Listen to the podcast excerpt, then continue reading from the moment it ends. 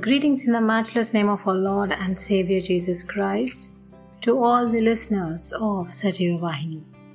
In connecting with God, our topic for today is a touch from God. We often look at the things we cannot do and get disheartened when the challenges around us are overpowering.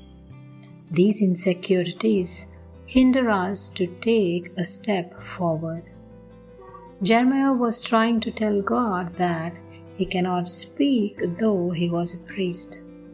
God has appointed him to speak his word, as the Bible says in Jeremiah 1:9, "Then the Lord reached out his hand and touched my mouth and said to me, 'Now I have put my words in your mouth.'"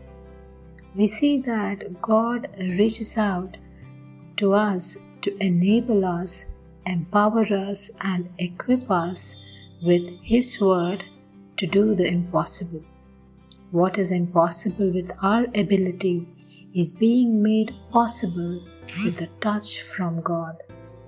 The sovereign God is ready to touch lives, to extend His mighty right arm today to fulfill divine plans and purposes in each one of our lives.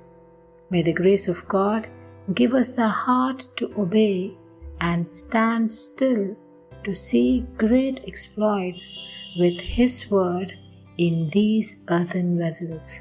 Amen. God bless you.